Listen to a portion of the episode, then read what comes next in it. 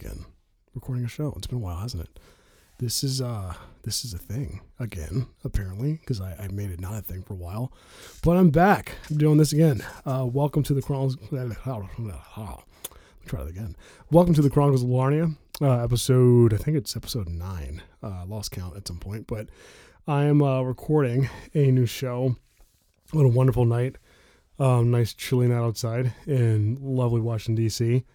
And I am finding a way to do this again. I've been uh, absent, for lack of a way of saying it. Um, I've noticed that my habits of recording shows varies based on how stressed out I am in my personal life, and I've been kind of bogged down with work uh, lately. And generally, when that happens, I don't do hobbies and I pull back from um, you know, kind of personal stuff because I'm just so focused mentally and exhausted at the end of the day from work that I just want to not do things for a while. And part of not doing things means I don't do stuff like record podcasts.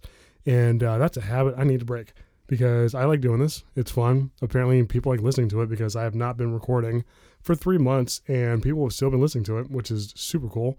And with that being said, um, yeah, I need to do this more often. So, anyway, that is um, kind of what I've been up to. lots of work, lots of um, trying to recover from uh, some uh, like uh, exercise induced injuries, if you will, and uh, generally just kind of like surviving mentally, trying not to get too caught up in too many things and reset after work. And I think personally, this is a good habit for me to record because it helps me not think of the same stuff all the time. So that is going to be something that I am kind of saying out loud into the universe, um, making it known that I should do this to myself, and hopefully people, when they tell me again, when they listen to this, hey LeVar, you said you were going to record more often. Why aren't you doing it? Um, I'm just inviting that to happen. I can't undo that now. So I know it's going to happen, and I will thank you for doing it. But uh, otherwise, this is um, this is another one of my uh, shows. Uh, this is a thing that I like to do with thoughts and such that I have throughout the week, if not months, that I am living life and uh, like to get on here and hop on and talk about some stuff that I see either in the news or in my own personal life and kind of bring it out there and give people um, give people my two cents on what I think about certain stuff. Um, as far as I can tell, everyone that listens to my show finds me entertaining, and I talk to people and people listen to me. So I can only assume you like it, and so I'm gonna keep doing it. Um, but nonetheless, um, this is yeah, this is me back here doing this thing again. So it's been what three months that I have not been recording, and quite a few things have transpired. Uh, I believe that the last show I recorded was around the time that the um, people rushed the Capitol, and uh, that was like kind of the, the news of the day at the time. And I kind of went in depth on that on my last show. And since then, there have been a few things that have happened, um, but nonetheless, I mean, I'm going to start. Uh, I guess what what did I write down? I wrote notes down this time uh, because things have happened. So the last time I thought I was going to record, there was uh, some stuff in the news about uh, certain stock, certain uh, stock that was in the news for a few uh, days there, and I was somehow able to follow it pretty closely when it was going down. And if you don't know what I'm talking about, I'm talking about the whole GameStop stock uh, situation that happened back in, I think it was what, February at this point. There was a lot of uh, news and headlines surrounding this one piece, being that it was something that was kind of unique to the nature of investing. And you saw people that were able to influence the market in a way that we've never quite seen it before. And part of that um, affected very large financial institutions negatively. And um, we've kind of been able to watch the backlash of, I guess you can say, the finance machine when it came down to regular investors being able to do things for themselves and buy um, whatever investment um, um, um, assets or I guess um, take whatever approaches they wanted with their investments. And you saw that when a collective group of people decide to do one thing and target one specific, uh, uh, what would, would you call that? One specific um, uh, subject matter, if you will, then it uh, causes a lot of uh, backlash. So, GME, that whole thing was quite fun to watch. Um, I was not one of those people that made a whole bunch of money off of it. I made a little bit and got out. Um, not to say I'm not gonna say how much I made, but like you know, like was was fun to watch, able to kind of see what was going on with it, but was not like staking my future uh, financial sovereignty on whether or not I bought the right amount of stock of that or not. So from that whole experience, I was able to learn something about uh, the way the financial markets work and generally, um, specifically what the investors were trying to cause in buying a bunch of GME stock and uh, sorry for the background noise. I'm like fidgeting. I just like ran. I'm like moving around and like rubbing my, my pants and stuff.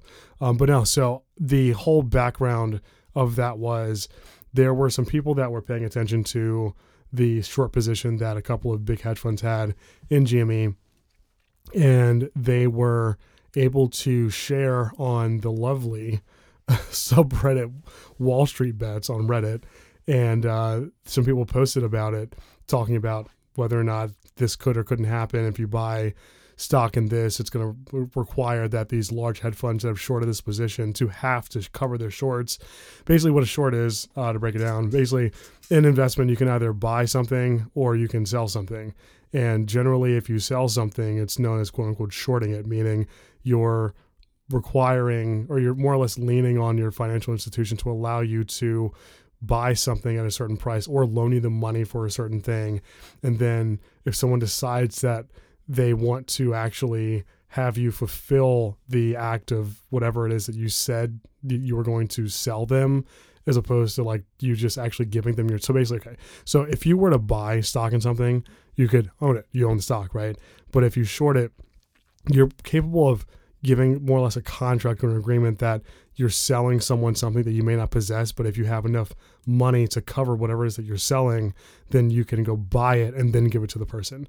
So with GME, there was a bunch of um, I, I forgot who it was, whatever, but it was a bunch of large hedge funds that were involved in this um, this uh, situation where they were shorting a bunch of GME stock, and it was like driving the price down pretty aggressively. I think at one point it was trading around two or three dollars a share, and as a result of that whole thing, the um, the the short position that they were essentially having to cover if if this time came about that they had to fulfill their obligation was beyond 100% of all the shares available. So basically what they were doing is they were selling a bunch they were had a bunch of agreements saying that we are going to sell people this stock at a price and that price was low and through agreeing to saying that they're going to sell people that stock they were doing that in such large volume that it caused this kind of situation where if on the flip side people actually outright bought the stock that it would cause the price to shoot up as the hedge funds would have to go in and buy the shares to give to the people that they said that they were going to give it to. Hopefully that wasn't too confusing. Basically, it was a big dummy dumb move by the big hedge funds and people on Reddit figured it out and shared it with each other. And what happened is the entirety of the internet more or less caught wind of it and the price of GameStop shot through the roof over the course of like I think it was like four or five days, and it was it was it wasn't even really a short squeeze that happened way back. I think it was in, like I said in February. It wasn't a short squeeze that caused the price to go up. It was literally the volume of people going in to buy GameStop stock or GameStop stock that caused the price to shoot through the roof. And as a result of the volume of re- and when I say like people, I mean literally regular people, people that just have money and like a Robinhood account, and they would go online, buy the stock, and then just kind of like wait for the price to shoot up when whenever they had to cover because literally because of these hedge funds their position was beyond 100% of all the available shares. They would have had to have bought shares back from these retail investors to cover their position. So people realized that based on these wonderful redditors that put the post out there and everyone on the planet jumped in on it. And that one jump that it went from like it was like sitting around like uh went from like three dollars to like 10 to 20 bucks then up to like 40 and then it got to like 100 and then it jumped to like five like 400 almost 500 dollars a share. And then over the course of like four days it came right back down to like 20 dollars a share like right after it. It was like over the course of five or six days that whole thing happened. And what we saw was this massive kind of a machine that defends and supports hedge funds step in and try to back them and support that what was happening was one bad which you know that's subjective and two that it was something that needs to be regulated further or should be regulated so it doesn't happen again. The funny thing is though that the the ultimate mechanism that caused the price of GameStop to jump was just people buying shares. People weren't doing anything illegal. You know, if, if the case can be made that because people put out information on the internet that suggested that they make some financial commitment or not, that that could be portrayed as uh, or or, or um, um, perceived as uh, insider trading. That's like a subjective way of looking at it because that assumes that any information on the internet is it, that's any financial information on the internet is potentially uh, insider information that may or may not be insider information. It may be information that's gathered from doing research on publicly available information, which is what it was. You can find the short positions on any stop or any stop, any GameStop on any game on any stock. Jeez, you can find the short position on any stock that a company has on the internet without like having to go into like their private database. Like it's just on the internet. You can just go find it. So people were able to find publicly available information that they shared on the internet that everyone figured that everyone learned about and that's what caused this massive influx of people into the market to buy the stock so what's crazy about it is that as as a result of that whole thing the financial institutions and like the news networks and everyone that kind of has a stake in the in the outcome and the positive um in the, positive uh, trajectory and future of these hedge funds all stepped in to be like, oh, this is something we can't have happen. This is bad. And like, there's this massive kind of pushback against what took place all across the news and all like the major news networks anyway.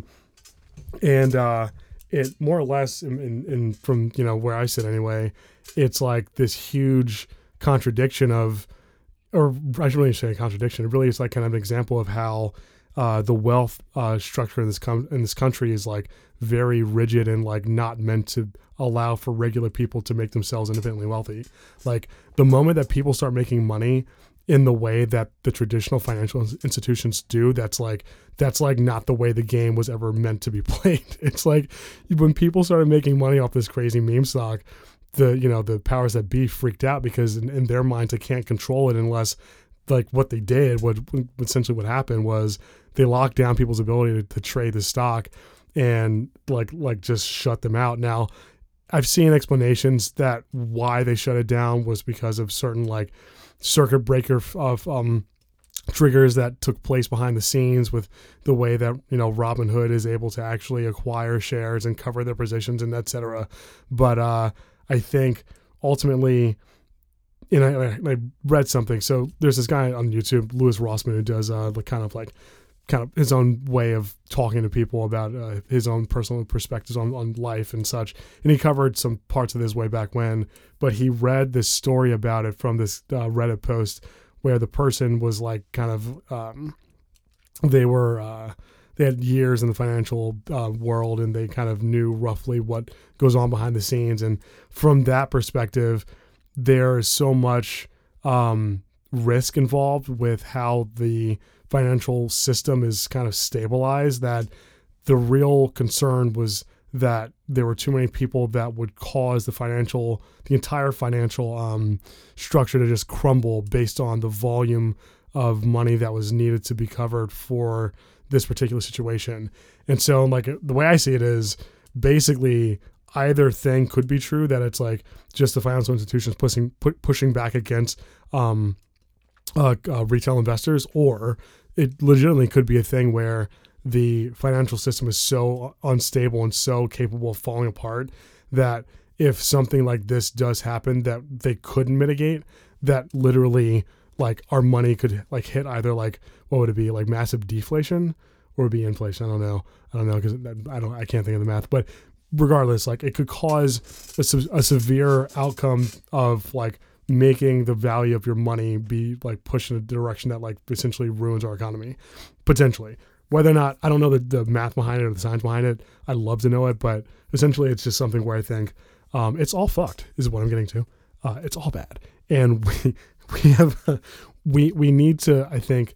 Um, I think we need to change some stuff. Uh, I'm going to segue out of this really quick. Um, so I've been watching this documentary slash like TV series that's on HBO. Um, it's really dark and really depressing, but it's really good.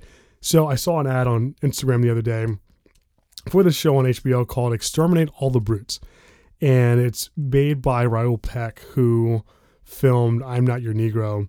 And he produced this documentary about the origins of Western expansion and contextualizes all Western societies and basically the entire freaking planet at this point in terms of what transpired from like during and before the slave trade and what outcome that that whole kind of institution had on the on the world basically. And like i know that like some people are like oh my god slavery you talking about slavery? Like well yeah one it's like it still has we, we need to like be aware of it because although like modern american slavery isn't like just black folks in chains like getting, like working in the fields getting whipped all day there's still slavery in terms of the like disproportionate amount of power that the working class doesn't have in comparison to the owning class and there literally is slavery happening on our country on our soil um, that's like all black market slavery and across the planet. So it's not like slavery is gone. It's an institution that was popularized globally at that time, but it's still a problem today. And beyond just that, like the documentary goes into talking about just the nature of like colonialism and like the nature of power, the power dynamic of like white supremacy and the concept of it and how it has like influenced so many different things.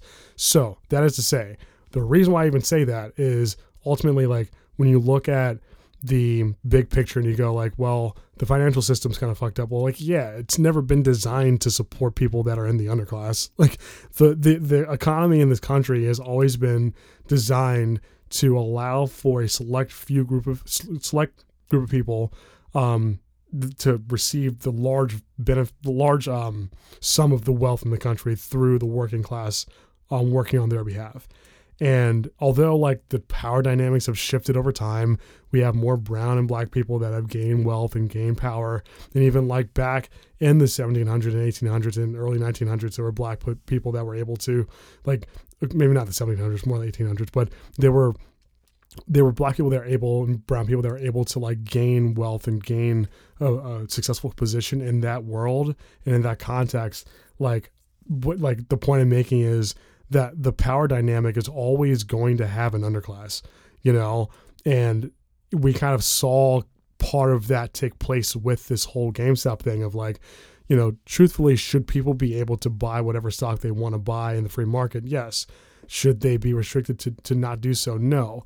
But at the same time, like, if the reason for that is because our financial system is so flimsy, then maybe we need to scale the fuck back. maybe we need to stop. maybe the the the solution here is to like look back as opposed to looking forward because looking forward is like doing more of the same shit. If we look back and see the reasons why changing what we do should be considered, then I think that's the more mature approach here. But again, I'm just a guy podcasting. I ain't gonna change shit. I'm just hoping that it changes. Um, nonetheless, you should definitely watch this documentary on HBO. It's um, I'm like halfway through it. I'm on like the second episode. gonna try to finish it soon, but it's good. it's really good. Um, it's really heavy and it will probably fuck your day up. Like it's not like violent. Um, it's more like it's introspective. Like you kind of look at it and you go like, hmm. You just start asking questions. You're like, why is this a thing? Like, why do we just do this? Why do we see things this way?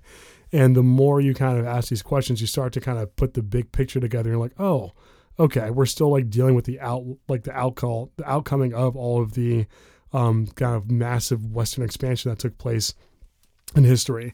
Um, so nonetheless, like take take a take a gander at that documentary. It's it's, very very good. Um, it's very good, and I think it's like one of those things that, especially after the whole civil unrest thing that everyone was a part of last year, and everyone's like protesting, blah blah blah blah. Like, watch the fucking show. You know, like that's the least you can do is watch a show. If you can watch a fucking Marvel movie and you can like go off and like enjoy that. You should be able to make time to watch something that might inform you about the world you live in. That that's my take on it. Um, anyway, moving on. The um, yeah. So anyway, GameStop. That's the thing. So um, yeah. Uh, in other in other uh, quite quite uh, interesting news, Mister uh, uh, DMX. Uh, say Mister DMX. I actually have to look his name up. I don't know what his name is. Um, it's like Earl something. Um, was gonna say Earl Thomas, but that's not his name. Earl Simmons. Uh, that's that's fucked up. So now Earl Simmons, DMX, he passed away last week, and this is uh this is quite the interesting story, right? Everyone that has been aware of DMX's history and his life and his kind of listened to his music at all knows that he lived a pretty troubled life. He had a lot of things to overcome in his uh, journey on this on this earth, um, and I grew up in an era where DMX was the biggest rapper. Was the in my in my you know hip hop world was the biggest artist of shit from when I was in like third, fourth grade all through like high school, like maybe like toward the middle of high school. He was massive. Um, like even to this day, like he set records that I don't think anyone set or broken. Um, he he was humongous.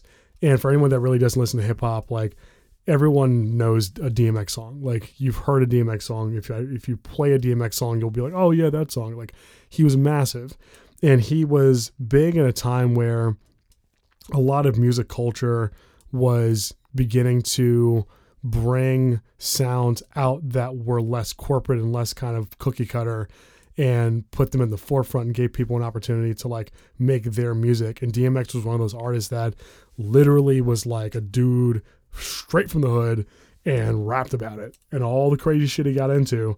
But he also like was capable of laying his like self bare out there in his music in a way that I don't think a lot of artists even today have been able to get to and do he was uh he was an artist that in my mind represented what it meant to literally be a real artist and that his art reflected his life experiences and he really believed in what he was saying when he was rapping and he also wasn't afraid or uh, wasn't like ashamed to, to speak on his problems in life and he had a lot to be fair. Like the dude had a lot. Like there's a docu or, or document an interview that between him and uh, Talib Kweli and his um and his uh, uh guest is um one of his uh, side hosts on the uh on the show.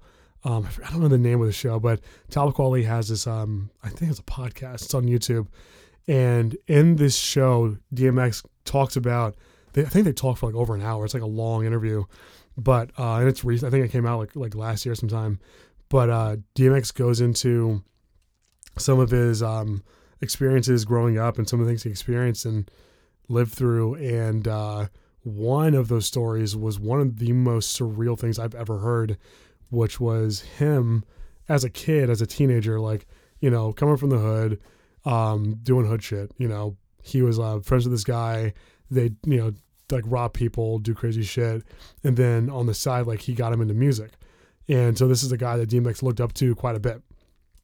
And I, don't want to tell the whole story, but basically, uh, this guy more or less tricked DMX into smoking crack without him knowing it at 14 years old. And like when I say like like like he he he was like like smoking weed with him, or he thought he was gonna smoke weed. And DMX like wasn't doing drugs at the time. He was a kid. He was just like whatever. He wasn't thinking about drugs. And he trusted this guy so much that he was just like, sure, I'll smoke weed with you. And come to find out, in the weed there was crack in the weed, and like completely fucked his head up. And you know, imagine being 13, 14 years old and developing a severe drug habit on crack that fast, like in, the, in a moment, right? And you know, we're talking about a kid who doesn't really have access to health care who do, who can't get like support from anyone to help him deal with a severe drug addiction and with the prevalence of crack at that time i imagine you really can't get away from it especially if you're in brooklyn or wherever like DMX grew up right in the 80s like you can't get away from it. So he like was exposed to probably the worst time or one of the darkest times in our country right at the, at the, at the heart of it and was kind of brought into this massive world of problems by someone that he trusted talk about one of the most heartbreaking things I've ever heard. Like, I, I don't know how to even make sense of that because that's like the the biggest betrayal. I mean, imagine like, I mean, you know, people in, in your life, um, you know, if you've ever been through conflict, like people you love and you trust, you've gone through tough stuff with, but at a young age like that, into the severity of something like that, I, I can't even make sense of it. Um, so imagine, you know, you really don't have to imagine. That's literally what he lived through. like he lived through that. That is who he was. That is what his life entailed. And from then on to go from that, and then to learn about the music industry and then turn those experiences into something positive and to make something of yourself through your experiences and just to basically put yourself out in your music and not only do that but then become one of the biggest artists in the history of music in the process is nothing sh- short of, of, of amazing um, it's damn near a miracle honestly that um, a kid with that much going on was able to turn that into something positive. positive and you know it's unfortunate that he wasn't able to turn around those problems uh, later on in life i just think like between some of the life experiences he had in conjunction with the substance abuse uh, that he had i don't think he was able to kind of get out of it i think just the you know i'm sure anyone out there that knows like it, emotional uh, uh, kind of problems like whether it be depression or anxiety or whatever usually are good precursors to th- bad habits. And a lot of times those bad habits manifest themselves in things like substance abuse. So he was, you know, just like a lot of people where his depression, his anxiety, a lot of the things he was living through uh, contributed towards his behavior in a negative sense. And I just think he, you know, then you have this like massive enablement through being a millionaire, being super famous, people always wanting you to do stuff on top of it. Like I, I can't imagine how, how, hard it had to have been for him to manage some of those things. Um, you know, I'm just honestly, I'm just grateful that I had the opportunity to appreciate his music at the time when he was big and popular. And you know, for what it's worth, like I listened to some of his music a, a couple weeks ago. I'd heard that he was like coming out with a new album, and I knew that he was kind of tracking in a bad direction. So I just kind of wanted to tap into his music and uh, kind of listen back to some of his stuff again. And man, like he was not like an immensely like he wasn't his his ability to write a song was very straightforward, right? He, to say the least, right? He would write a song that was very specific to a point, but he was able to convey a very human perspective on those things that you would like wouldn't really hear or wouldn't expect from an artist that sounded like him or was in the genre of music that he was in. But if you sit down and listen to what he has to say, you go like, wow, like this guy really puts himself in his music and like it, it's just in my mind like he's kind of a testament to uh, like the human condition and the human spirit. You know, he's someone that can that was able to rise out of a really shitty situation and make something very positive out of it. So you know, I'm I'm kind of upset that he passed just you know just on a like on a human level. You know, like I never met the guy obviously, but um, you know, he's one of those artists that I always remember from my youth and. You know, I you know I, I knew he was in a bad place, but it just it sucks. He's gone and uh, apparently he has an album coming out later on. He recorded, and I can only hope that it's like you know treated well and um, his family is like treated with respect. And now that he's passed on, so this is uh, one to DMX. That, that's crazy, you know, crazy to think about. But uh, you know, life life marches on, doesn't it? So I, I just hope that uh, his family's doing well and, and people don't take advantage of his situation now he's not here. So other than that, there was another rapper that died recently, uh, MF Doom. He passed away um, back, um, I think a month ago too, or two months. It was like back in February, and um, uh, not to make light of it, but man, like frick, like frick, frack. Uh, MF Doom was like one of my favorite artists. Um, just in general, uh, I really got into him around high school. I think that was around the time that he kind of blew up, and he was an artist that was very unique to say the least. Most people don't know who MF Doom is. I don't blame you. It's fine. He's super underground, super niche, but he was a very, very special artist in that his persona was always in cap like he always kept his persona consistent around the character of MF Doom. You never saw him break character. I don't know how he did it.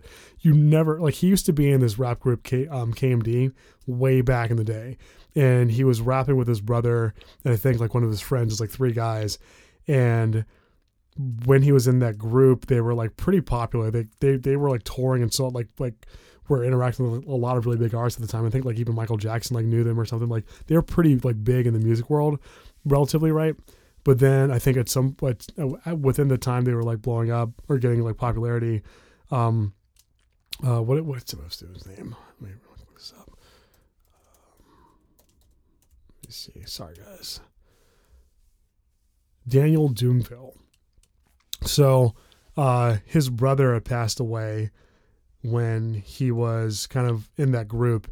And uh, apparently the story was that they were uh, trying to cross a highway and his brother i guess didn't make it and got hit by a car and passed away on the highway. And like jeez and you know you kind of go through that. And i think from there he had uh, gone through some experiences with like obviously depression or whatever but he went away from music for a while and came back and he he like re- resurrected his like music career as MF Doom and so this new character is was this guy that always wore a, a mask that was of Doctor Doom from the Marvel movie, like the Marvel comic books. And so he always wore this mask and he would essentially rap about the craziest stuff. Like he had an album that was about food and every album name is some food item and every song has a has a food theme to it. Brilliant stuff. Just crazy weird underground like almost stoner hip hop. Like a but like fun to listen to. Fun like Doom was cool.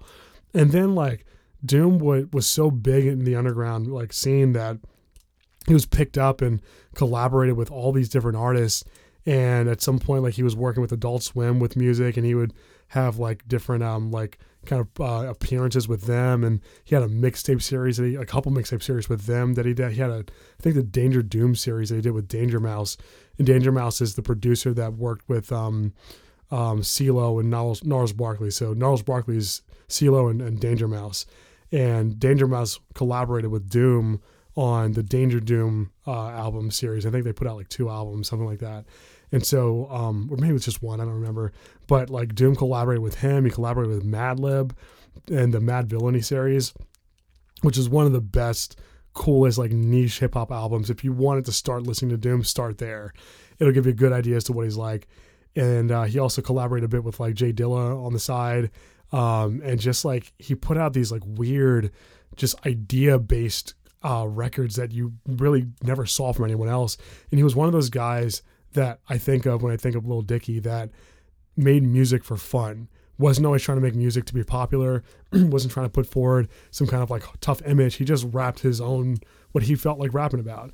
And when you go back and listen to it, like it's hard to compare him to anybody because he one was so influential on so many artists, and he kind of gave credence to the idea that making your kind of music gives you some authenticity, authenticity that will develop a fan base that really respects you and like you likes you for who you are and the music you put out.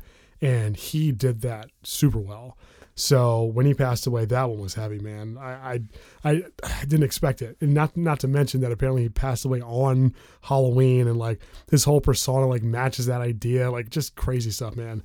But um, yeah, th- this is this is definitely uh, definitely a, that's a heavy one for me because I, I I love Doom, man. Anytime he put something out, he uh, he, it just was something that I had to listen to. Um, not to mention he like collaborated with Griselda on a couple side tracks, and he was just everywhere. He was all over the place. So definitely uh, gonna miss uh, listening to his music. Hopefully they come out with some posthumous records because I would love to just tap into that a bit. Uh, but yeah, two two major uh, hip hop influences that I definitely can say on my uh, my life that I uh, can say that you know I'm gonna definitely miss listening to. Um, but yeah, beyond that, uh, somber news, which I'm trying not to make it somber. I want to celebrate these guys for who they were and you know at least like accept the fact that they are worth listening to. They are worth listening to listen to like the content of their music and understand like who they are and what they were bringing to their music. Um, and uh, yeah, and other than that, I think I just have a couple short ideas. I really don't have a lot to talk about, um, despite the fact being gone for three months. I'm just glad to be doing this again. A lot of uh, a lot of work stress contributed towards me not recording on a regular basis, and I think that's a bad habit to keep up because it just I can't be just a robot for work all the time. It's just it's just not a good way to live your life. Uh, and um, generally, I think developing habits that give some kind of uh, um, energy to other things, I think is important. Unfortunately, I did start the podcast, so I don't have to like, I have all the mechanisms there to put it out there again, which I'm, I'm pretty happy to have. But uh, yeah, definitely want to maintain this thing because it helps me remember that there's more to life than my two work laptops.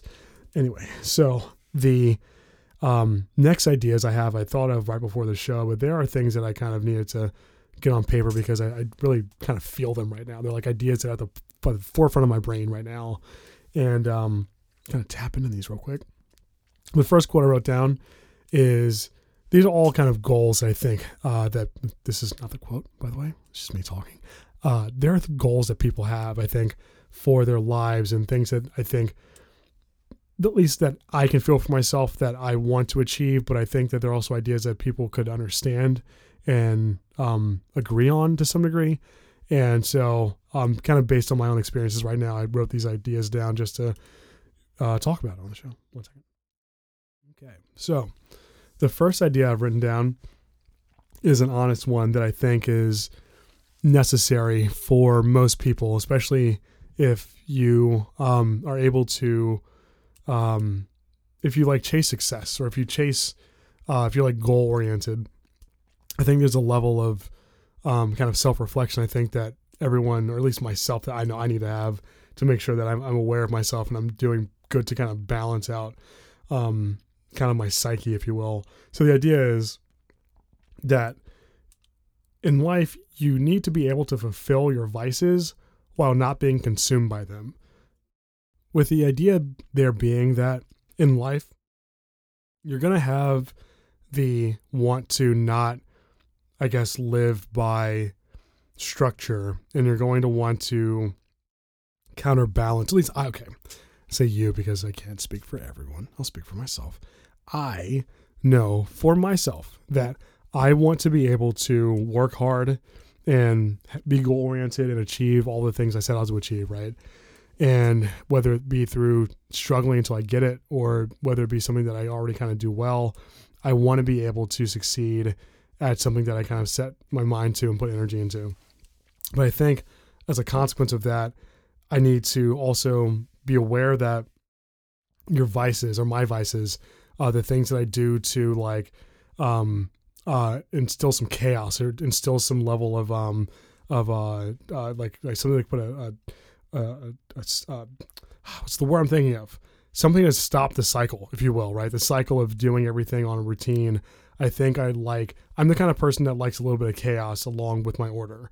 And I think with that counterbalance, there's a need to make sure that whatever vices or whatever means I go through to counteract the cycle of, of kind of the, the, the structure of my life that I, I, I understand that I, I need to keep them in balance, right? Work enables me to be able to not work and not working gives me reason to work, right? Like it has to be a counterbalance thing. And I, I, I don't think I'm consumed by my vices right now. I think I'm doing a pretty good job of like maintaining some good structure and like just being focused on doing my job and doing a good job at it. But I know that, you know, there has to be a way to have some constructive time off from the routine. And basically, just my ideas, and I kind of am inspired. I, I kind of, this idea also came a bit from Chris D'Elia situation. Um, not defending what Chris D'Elia did.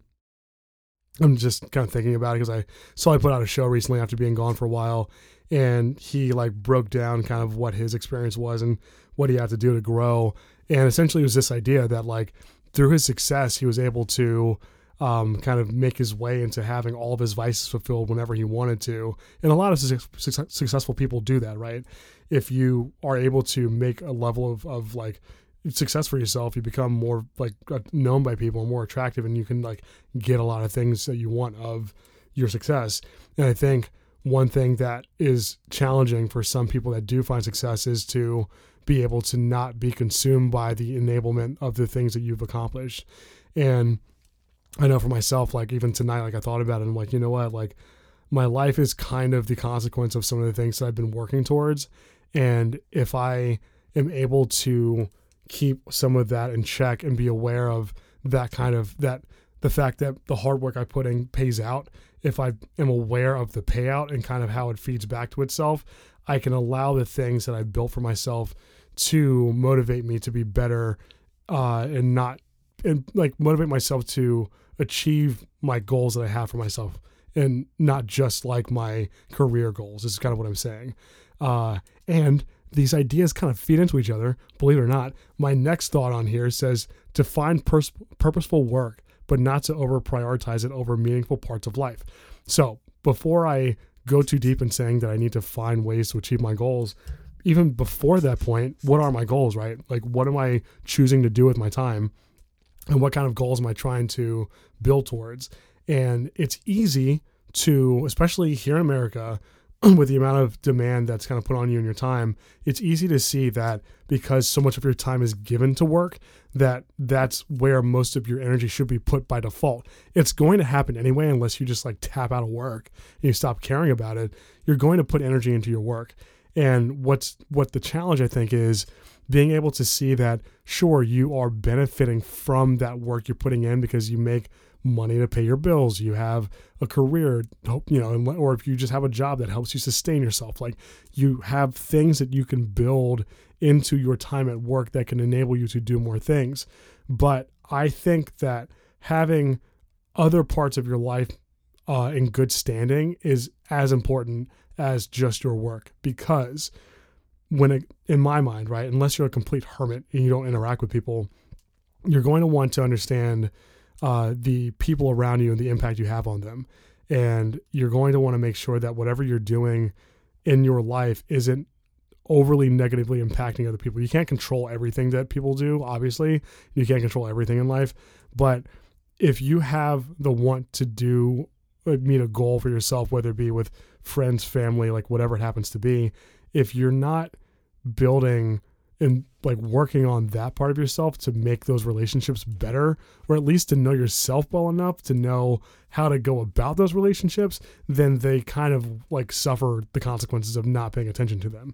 And whether that be a relationship you have with yourself or with other people like if you know for yourself right and this is one even for me like if you know for yourself that you're not working hard enough to like work out which like i'm trying to dealing with an injury but nonetheless, let me go back to the idea. If you are, if if you're not, if you know you're not doing enough for yourself, right? Say you're like your diet's bad, or say you're not working out enough, or say you're not saving enough money, or say you're um say you need to break um like certain bad habits with people or just like things that you do in your personal life if you aren't paying attention to like yourself telling you that you need to do these things and you're not putting energy into them then at some point you're going to suffer the consequences of it because at the end of the day, when you do have to kind of live with yourself and treat yourself like you're like a friend or like another person that's a part of your life, as opposed to just like seeing yourself as just like dispensable or you know, like it's easy with work. And what I mean is, it's easy with work to see that you're just a part of a bigger system and that the work you put out is more valuable than anything else. And and I, say that because I do the same shit. Like I think that I prioritize getting things done at work beyond everything during the day.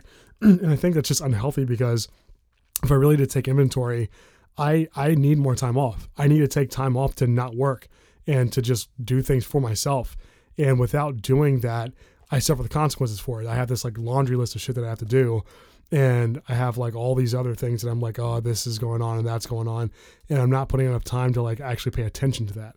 So the point of what I'm saying is even though you can achieve a lot of things, being aware of what you're achieving is as important as achieving said goal, right?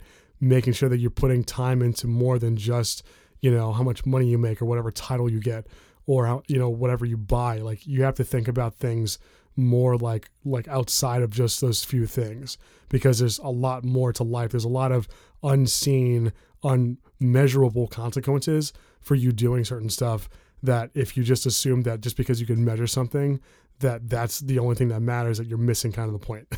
Like you're missing the point. There's a lot more to the time you spend on this plan than just what you can measure and see on the page.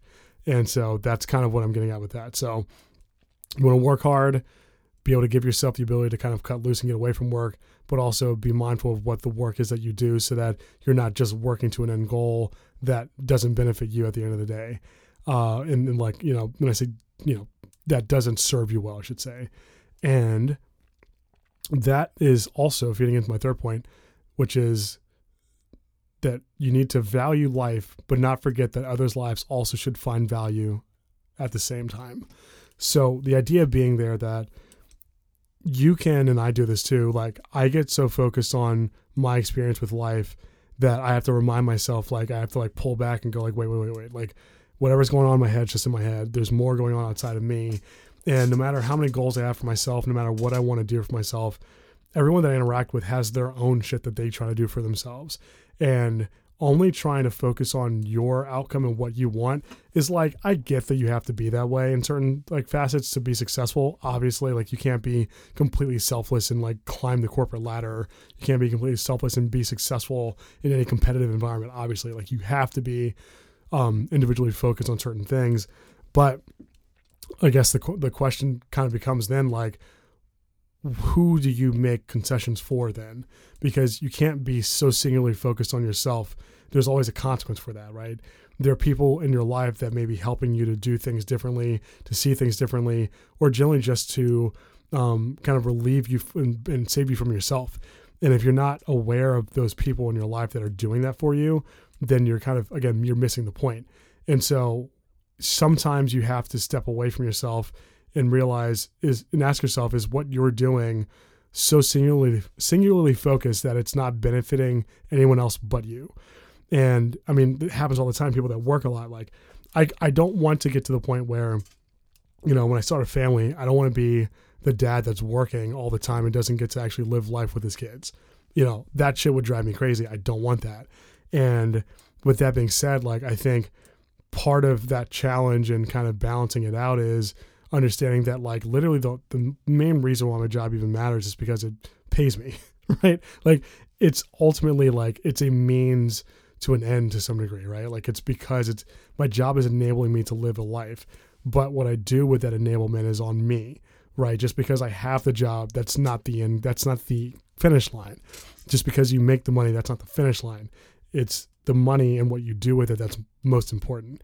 Who you're making and even then the money is just like part of it who are you thinking to to kind of be there for? What are you doing for the people that are in your life, and how are you um, how are you able to put people in a position where you can sustain them and like keep that relationship in a place where they need to be, and beyond just like the money stuff, like it's it's a lot of just interpersonal like understanding and listening to people and being aware of where they're coming from.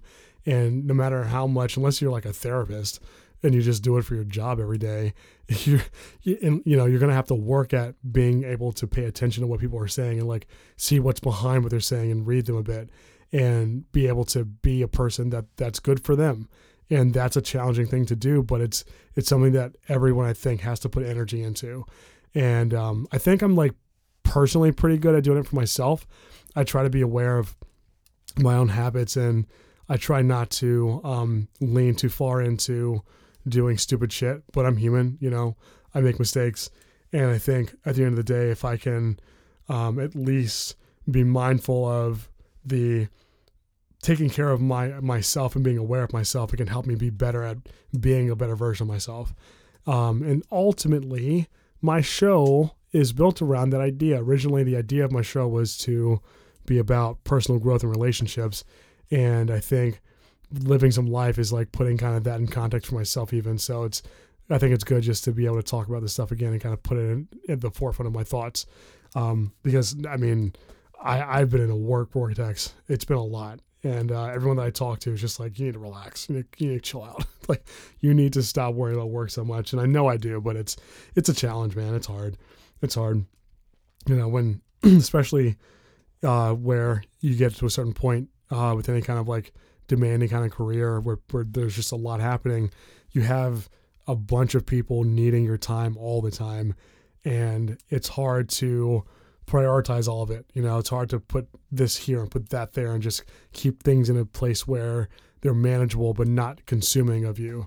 And that, I mean, that's always the the the, the tight walk, the tightrope walk that I I'm always trying to find a balance on. It's not giving too much time into work to where it becomes detrimental to my mental health and my physical health even, and uh, trying to do my best at that. Part of the reason of even me starting this podcast was to give me an outlet from work and to give me something else to do. Literally, my first show talked about that way back in October. That was my first show talking about that, just needing to get away from it. Um, and I think I think I need to keep it up because it's uh, good for me. Um, but yeah, I mean, I'm gonna wrap up soon, but I think Ah, uh, man, life life is life is interesting. Life is interesting. At least uh, now, three months later, after that last show I recorded, we have a couple vaccines coming out and people are getting shots. Uh, literally, literally this morning, um, the uh, news broke that the one shot, I think the Johnson and Johnson shot, was recalled because people were getting blood clots, and I swear I booked an appointment to get mine on Friday this week, and this morning it broke, and I'm like, well, gotta figure out what to do to not get blood clots, uh, and uh, don't make that problem. But uh, yeah, I think generally just like life is life has been quite quite interesting recently. The coronavirus and being in in, in, in um in quarantine has made life very like it's like we're in a pressure cooker. It's like everything's just more intense because there's no way to relieve the pressure, and uh, man, it's it's a challenge. It's a challenge. I hope that um uh, I need to put a way to get feedback from people who listen to the show. Um, if anyone listens to this, and I, I, hope you do, if you listen to the show, if you have any ideas on what I could do to get feedback from you guys, like let me know. I think like Twitter would work, um, or even just like going live at some point on some like app, so that people all log in and kind of talk to me, or listen to me, or whatever. That'd be cool. I gotta think of that. But anyway, um, this show I'm gonna wrap it up here, and I'm going to make the commitment to record next week because I need to, and because I like doing it believe it or not, it's fun. I like doing this shit. It's fun. Need to do it more often. And uh, hopefully I can get my one of my buddies on again. I know that I got good feedback on when uh, Shalom was on, and I think we should uh, kind of get on here and broad some more. so we got some stuff to talk about, got some things to talk about, and uh, yeah, I'm just gonna keep this thing going. It's good to be back. Uh, that's it for this week. Later, guys.